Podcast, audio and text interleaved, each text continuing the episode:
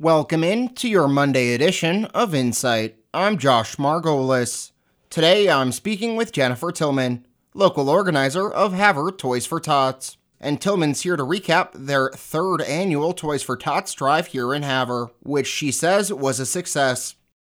This year, Toys for Tots served 80 kids locally which was about a 10% increase from the year prior. We did have some new partners join in this year as far as drop off locations, and it was a pretty successful year. We were short on some toys for the older kids, so I was able to rely on the Toys for Tots coordinator based out of Great Falls to help us fill that need. There's always a little bit of a shortfall there.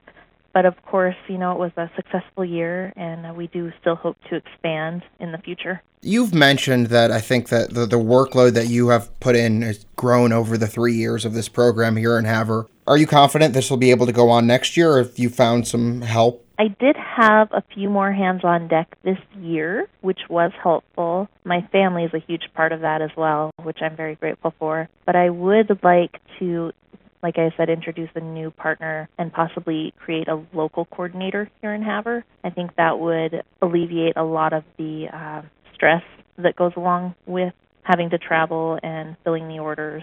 So that's something we want to continue to look into, but I don't have anybody that's really taken an interest in that yet. Were there any challenges that you guys faced this year uh, due to the pandemic or the things that came up unexpectedly, things like that?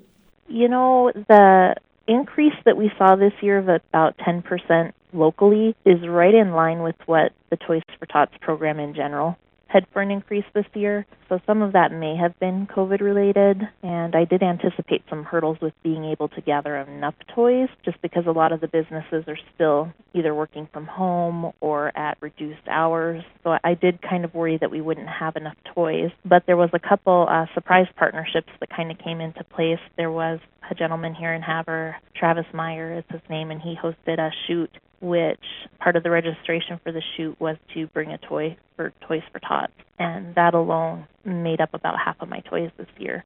So that was something I wasn't counting on, but something we desperately needed this year. So about 40 toys from that one donor? So, no, gosh, more than that. So, when I say we serve 80 kids, what we're trying to do with each of those 80 children is provide them with three toys each and then two to three stocking stuffers as well. So, when we look at that 80 kids, that's about 240 toys. So, they brought in pretty close to half of that.